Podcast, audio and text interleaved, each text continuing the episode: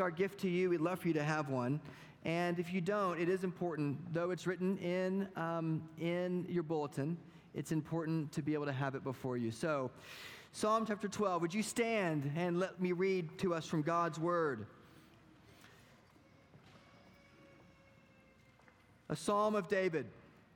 Save, O Lord, for the godly one is gone, for the faithful have vanished from among the children of man. Everyone utters lies to his neighbor. With flattering lips and a double heart they speak. May the Lord cut off all flattering lips, the tongue that makes great boasts.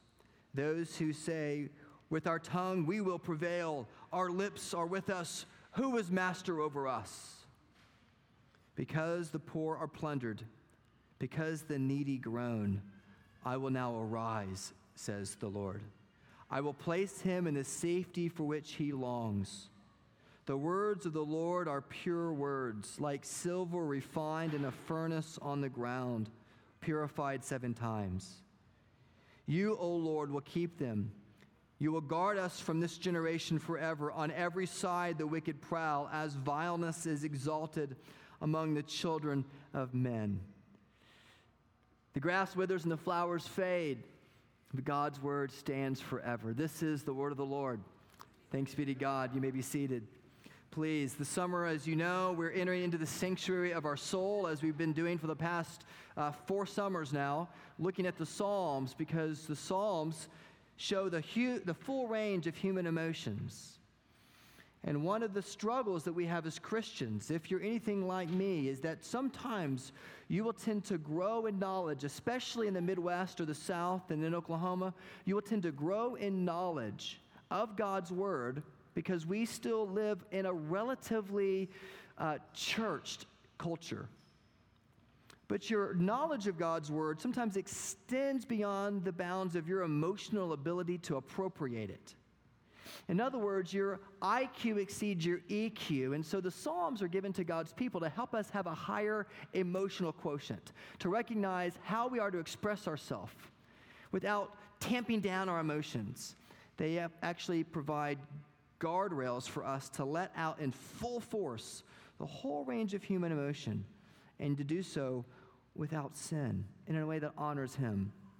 So, we're going to look at Psalm 12 today. And kiddos, I want you to listen for three words. Children, do you see my face? Listen for three words. I want you to listen for the word scared in the dark, the phrase. I want you to listen for the word battle cry. And I want you to listen for the word Navy SEAL. Would you listen for those three things as I preach? Scared in the dark, battle cry, and Navy SEAL. Have you ever been Scared of the dark? Just this morning, one of my uh, boys came down the stairs this morning to our bedroom and, and said, Daddy, I, was, I had a bad dream. I was scared in the dark. And he ran to us as his parents. Have you ever been scared in the dark? Bruce Stewart was a vice president he had a big project to present to the CEO. He had a huge client lined up. He'd been with this client for years. The client owed him.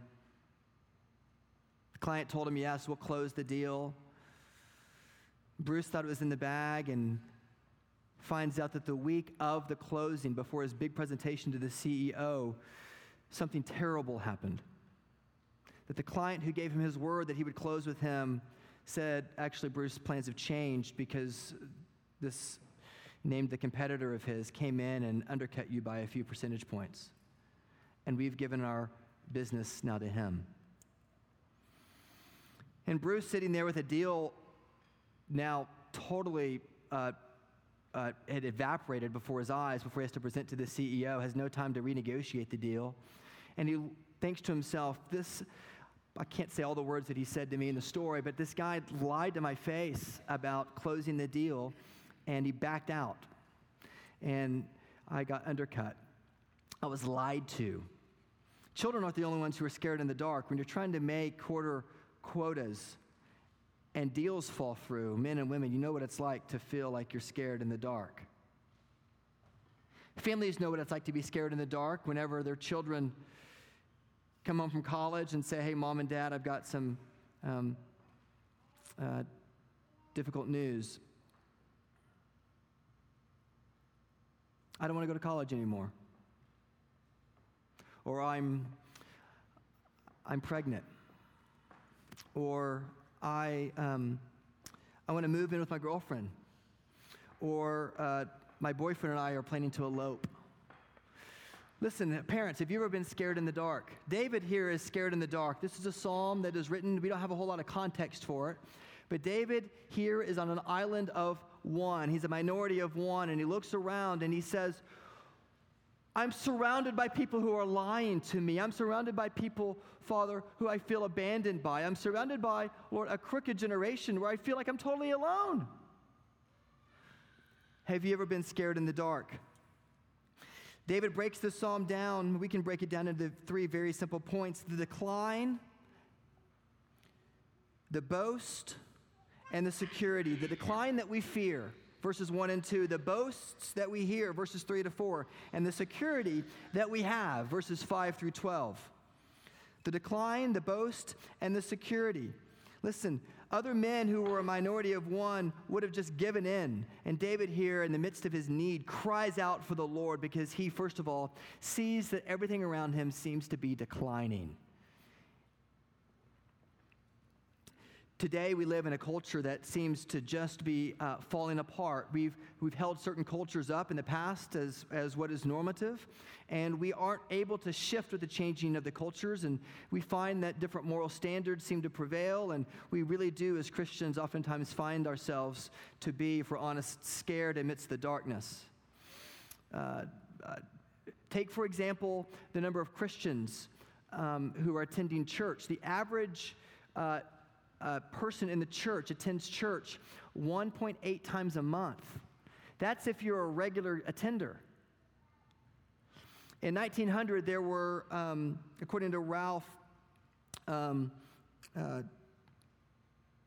uh, Winter, who's like the leading uh, missiologist, from 1900 to 2000, the number of churches per 1,000 people dramatically decreased. In 1900, there were 27 churches per, one, uh, per 10,000 people.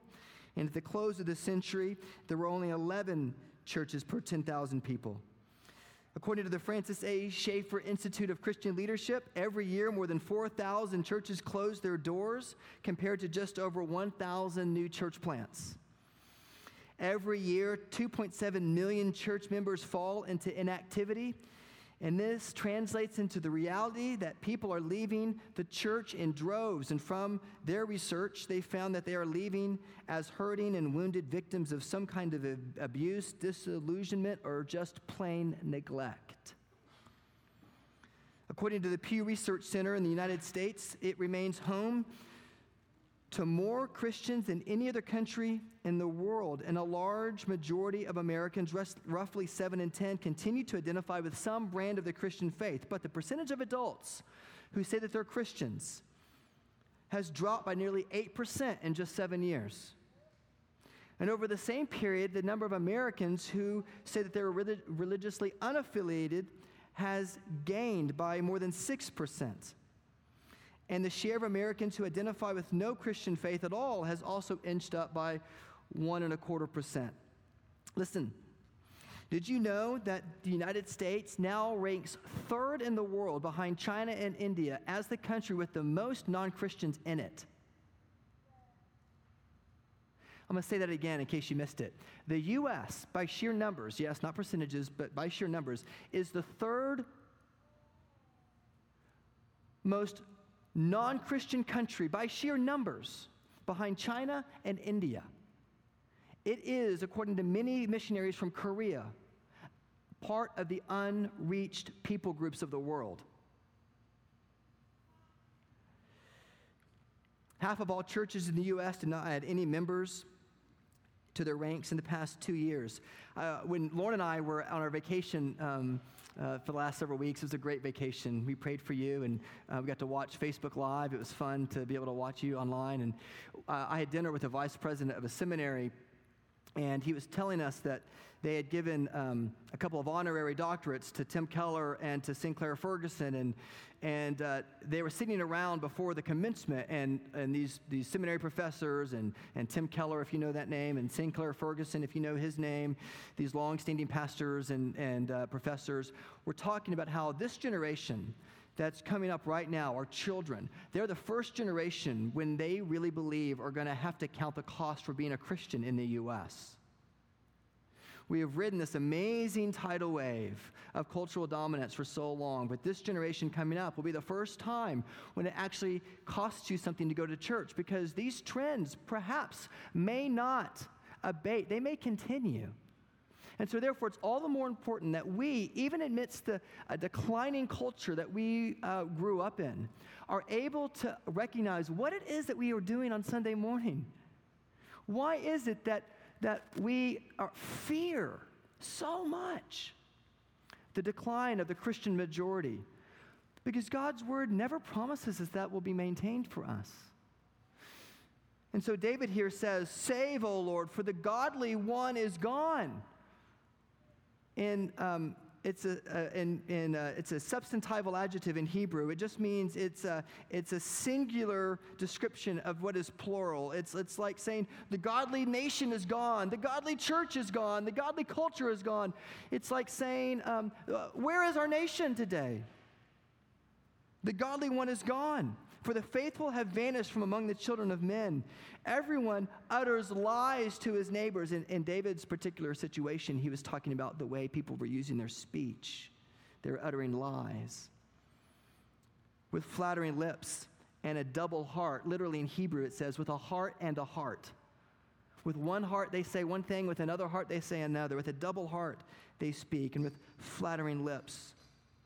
Uh, Isaiah said something very similar to this when he said in Isaiah 30, um, Say to the seers, oh, they do not see, and say to the prophets, Do not uh, uh, prophesy to us what is right. Speak to us smooth things, the pagans in Israel cried out. Prophesy illusions. Would you speak to us smooth things that to say he speaks with flattering lips there in verse 2, if you see that? Is to say that they speak with smooth things. It reminds you, doesn't it, of First, uh, Second Timothy four three, when it says there will be a day when people's ears are itching to hear smooth talk from preachers, flattering speech, and not the gospel. He goes on. He says in uh, verse three, David says, "May the Lord cut off all the flattering lips." The tongues that make great boasts in the midst of a culture that begins to decline however you want to define it, whether it's culturally or morally or uh, spiritually, it's in decline. You find more and more people are going to the public square to make great boasts. Paul, uh, uh, David here makes a great boast. David says, May the Lord cut off all the flattering lips. May he cut off the tongues that make great boasts. Very brutal and costly image. The idea of boasting in the ancient Near East was a metaphor um, that the Lord picked up on and used throughout all the Bible to talk about the way we proclaim our faith. What was a boast? A boast was a battle cry. A boast was something that you did that developed before two countries went to war. A boast was trying to say what you hoped to be true and so the king, of course, would ride along the front of his soldiers before the battle line and he would, he would boast about what they're going to do. And he would, he would, like, how do you get, how do you get grown men to run into battle and face certain death? I mean, how do you, how do you work yourself up on the fields of battle to kick your horse and to gallop into what you know will probably be the end of your life? You make a great boast and you listen to the king, and the king says, before the end of the day, we are going to put their king's head on our banner standard. And then they ride into war. Boasts, why? Um, we tell our children not to boast these days, but to boast in the ancient Near East meant to be something that we long to be true. It meant to be something that we're putting our hope in, our trust in. And so you can think about it. Um, today we have boasts. Uh, we just we just call them pep rallies. and before the state championship, what do you do? You get, you know, you get uh, eight cheerleaders up there and, and they're dancing around doing their dance. And what are they doing? They're doing a ritual boast. And they're saying, you know, um, uh, we're going to stomp them and we're going to beat them and we're going to, you know, and, and the whole school is getting riled up. We're the Rams, you know, and you know, we're going to take them down. I mean, that's a ritual boast. David here says, Lord, they are boasting. They're making great boasts with their tongue. An image that James picked up on in James 3, didn't he? And says, Oh, the power of a little tongue. It's like the rudder of a ship, it's like the spark that can start a forest fire. Those who say with our tongues, Here's our creed. With our tongue we will prevail. Our lips are with us. Who is master over us? What do you boast in? God says what you boast in determines the object of your faith. It always has throughout the ancient Near East, and it still does today. And in the New Testament, the New Testament writers, of course, picked up on this idea of boasting. Jeremiah 9 23 says, Let not the wise man boast in his wisdom, nor the strong man in his strength, nor the rich man in his riches, but let him boast what? Boast that he knows me. Boast in the Lord. And in 1 Corinthians, we know that Paul picks up on this idea from Jeremiah, and he says, right, we don't boast in Paul or Apollos. Listen, we're Christ's. We're unified under Christ. And let our boast be not in the preacher that we pick or the culture that we tend to join or the denomination that we go to. Let our boast be in the gospel. And I cannot emphasize to you as a friend and as your pastor how important it is that you know people and you love them and treasure them that go to other churches in our city, that you encourage them, and that you end the sense of competition amongst Christians. Because one of the things that we were reminded of when Lauren and I were um, in New York and Princeton over the past several weeks is, again, how much the church is under siege in the Northeast. And here it seems like the churches are under siege against each other. But up there, it doesn't matter if you're Methodist or Presbyterian or you're, even if you're Catholic. They are joining forces together because they're dodging the same bullets. And we too, in this culture in Owasso need to be a church that leads by knowing other churches and loving them and praying for them and caring for them and not being afraid of them and not being competitive with them, but praying for them. And that we boast, not in the PCA or not in the Reformed Church or not in the Acts 29, but we boast in Christ because He alone is the one that can sustain us. David says they're making great boasts with their tongue. And this was the reason why David felt so certain that he needed to cry out to the Lord. Because how do you face boasts as Christians? Sounds, it sounds uh, uh, abstract when I say it like that. How do you face people who are just like boasting on social media all about their, uh, their, their lifestyle, or they're boasting all about what they've done? They're boasting all about these things that you may know are against what God desires. How do you face that? How do you face people who are saying, you don't need a church, you just need a relationship with Jesus. You don't need the body of Christ, you just need to worship Jesus in your own way. And the golf is a lot better and cheaper on Sunday morning. You face that by making a counter boast in your heart. You say, No, my boast is in the name of the Lord who made heaven and earth. And He's created me in such a way that He wants me to move into community, not to pull away from it. For it's facing my fear of community that actually I find myself and my security and my growth in the Christian life that much more vital and that much more vibrant. He says, May the Lord cut off all flattering lips, the tongue that makes great boasts. Those who say with our tongue, We will prevail, our lips are with us. Who is master over us?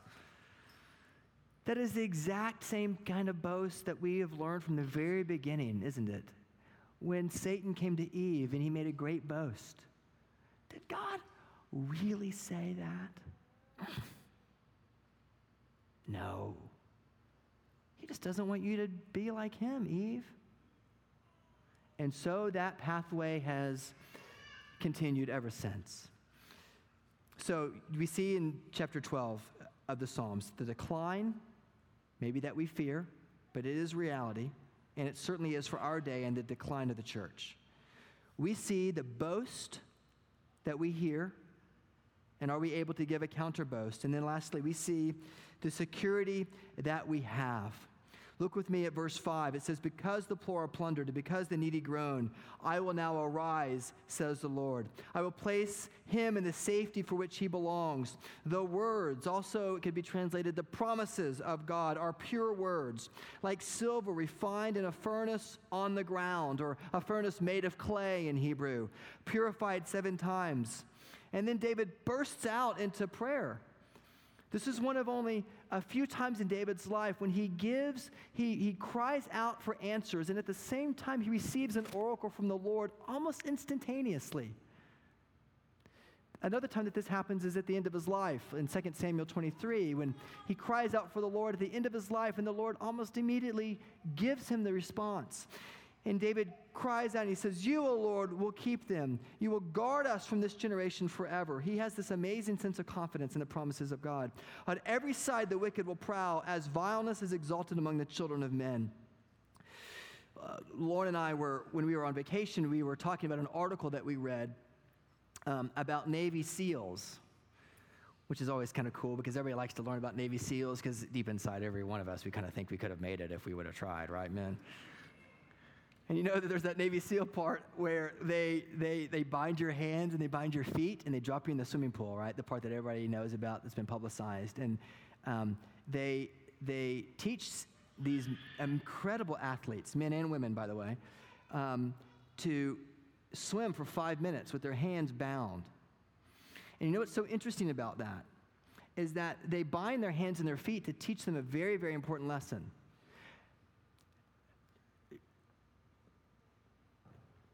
The way that you, the way that you prepare for that exercise um, is very counterintuitive. Because if you bind my hands and feet and you drop me in the Owasso Athletic Club pool after, I hope this sermon's good enough that you don't do that. But if you drop me in the pool and then you ask me to survive for five minutes, I'm going to try to swim. I'm going to try to use my hands and my feet and try to swim. But Navy SEALs know in this test where men have died doing it, they know that the first thing you cannot do is try to swim. And this article is explaining how you actually pass this exercise. And it's incredibly harrowing because it requires you to almost drown in order to pass it. And that's the point.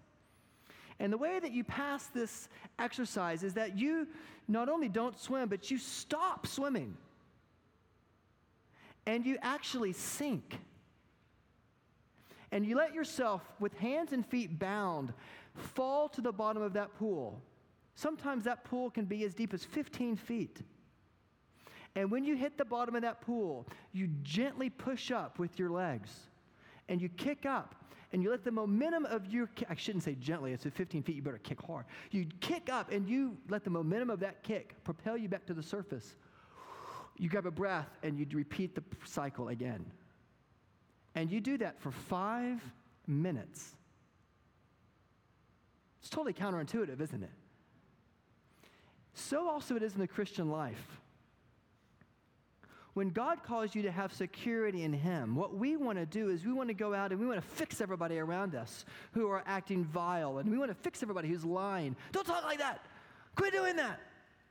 And we want to try to control our situation. But what the Lord asks us to do is He says, your hands and your feet are bound. I'm the one that's in control, and I want you to do something that is so hard for you to do. I want you to trust me. And I actually want you to stop trying so hard to be so good. And I want you to rest in what I've done for you. And I want you to let yourself go to the bottom. And when you're at the bottom, I want you to kick with everything in you in faith back to the top and let the momentum propel you back to the service where you get a drink of the gospel.